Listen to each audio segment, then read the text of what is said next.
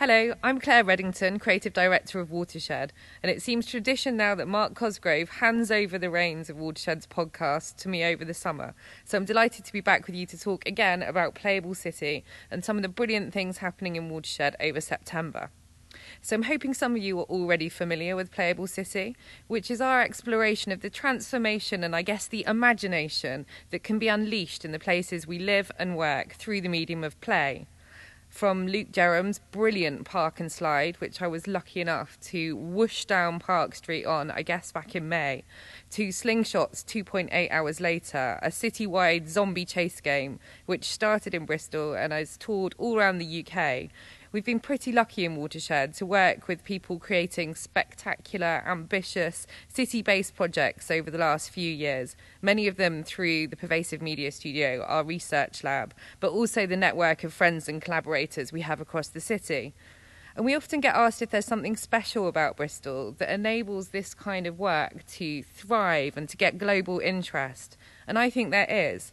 I think it's about open minded audiences, a willingness to collaborate, definitely the support of the City Council, and an infrastructure of committed individuals and organisations means that it's pretty easy to get unusual ideas off the ground, much easier, I think, than in many of the other cities we visit.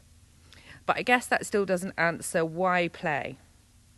When we started the Playable City journey, we talked about creating playful, technology based interventions to act as a kind of counterpoint to the smooth, efficient, slightly cold, maybe a bit scary versions of the future that governments and technology companies were showing us.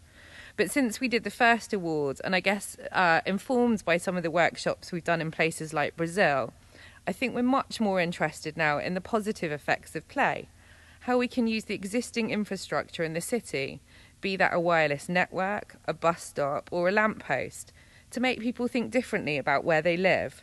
I think more importantly, though, to make them connect with each other. And so for us, it's really massively important that the things that Watershed funds and enables are as accessible as possible. You don't need a smartphone to play our stuff. So, what's happening in Bristol in September with the Playable City? First, let's hear about Watershed's annual Playable City Awards, which last year was Hello Lamppost, which I'm hoping many of you played. The 2014 Playable City Award winner is Shadowing, which was chosen from 78 entries from around the world. From the 11th of September, this playful project will be installed in eight lampposts across Bristol, letting your shadow carry on exploring the city once you're tucked up in bed. So I'm joined by David Haylock, Watershed's creative technologist, to explain a bit more about the project. But first, David, what's a creative technologist? What do you do at Watershed? Uh, creative technologist. Uh, we assist um, projects that happen in the pervasive media studio and throughout Watershed with technical solutions, um, so helping them make software, hardware, and generally just assisting the ICT office, really. So you're a kind of magician that helps all the brilliant people that we work with realise their ideas and make sure they don't fall over?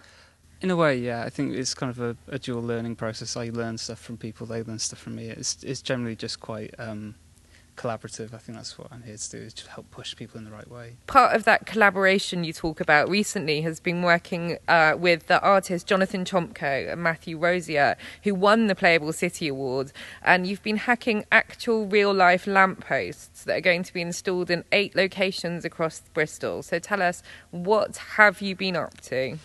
A variety of things, really. Um, it's mainly pulling the inside of the lampposts out. That was uh, our kind of first stage of doing stuff. Was just um, taking bits out and putting things back in. So we've nested projectors, cameras, and all sorts of equipment inside the lampposts. Um, so there's going to be a projector inside the lamppost, and what's that projecting? Um, that will project um, shadows of people who've gone past the lamps previously.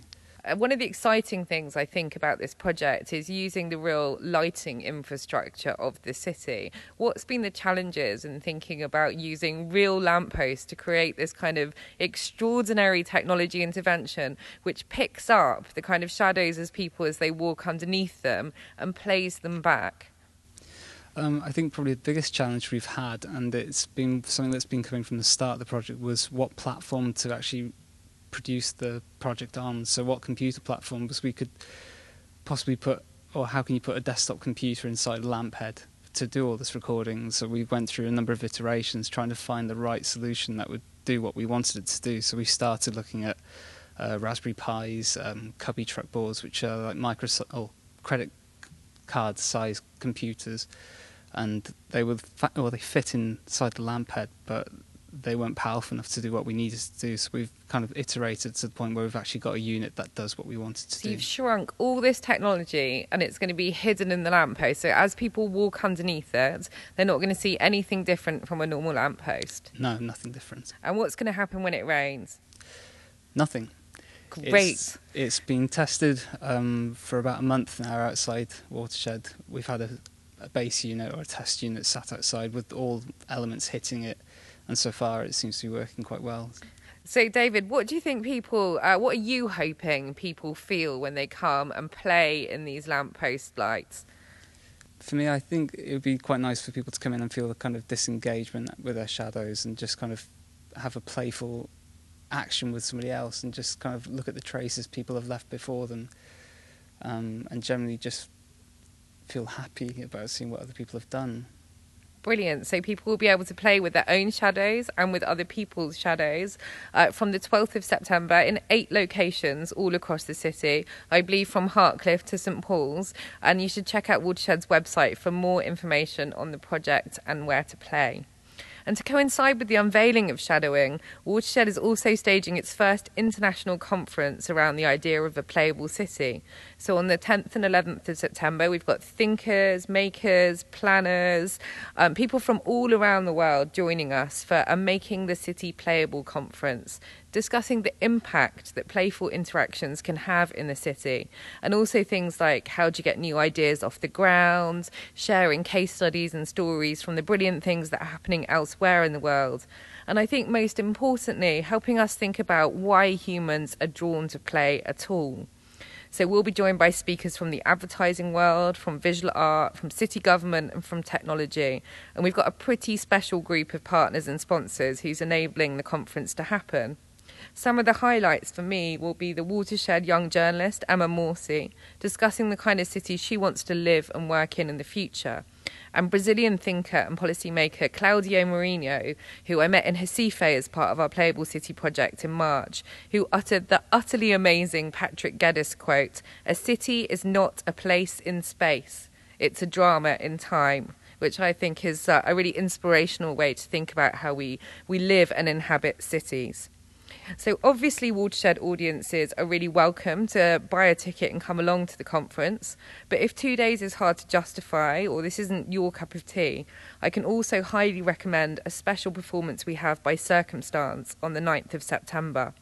A Folded Path is a mobile symphony in which the audience are the orchestra. They literally carry speakers in a beautiful procession around the streets, kind of creating a stunning and evocative cinematic soundscape.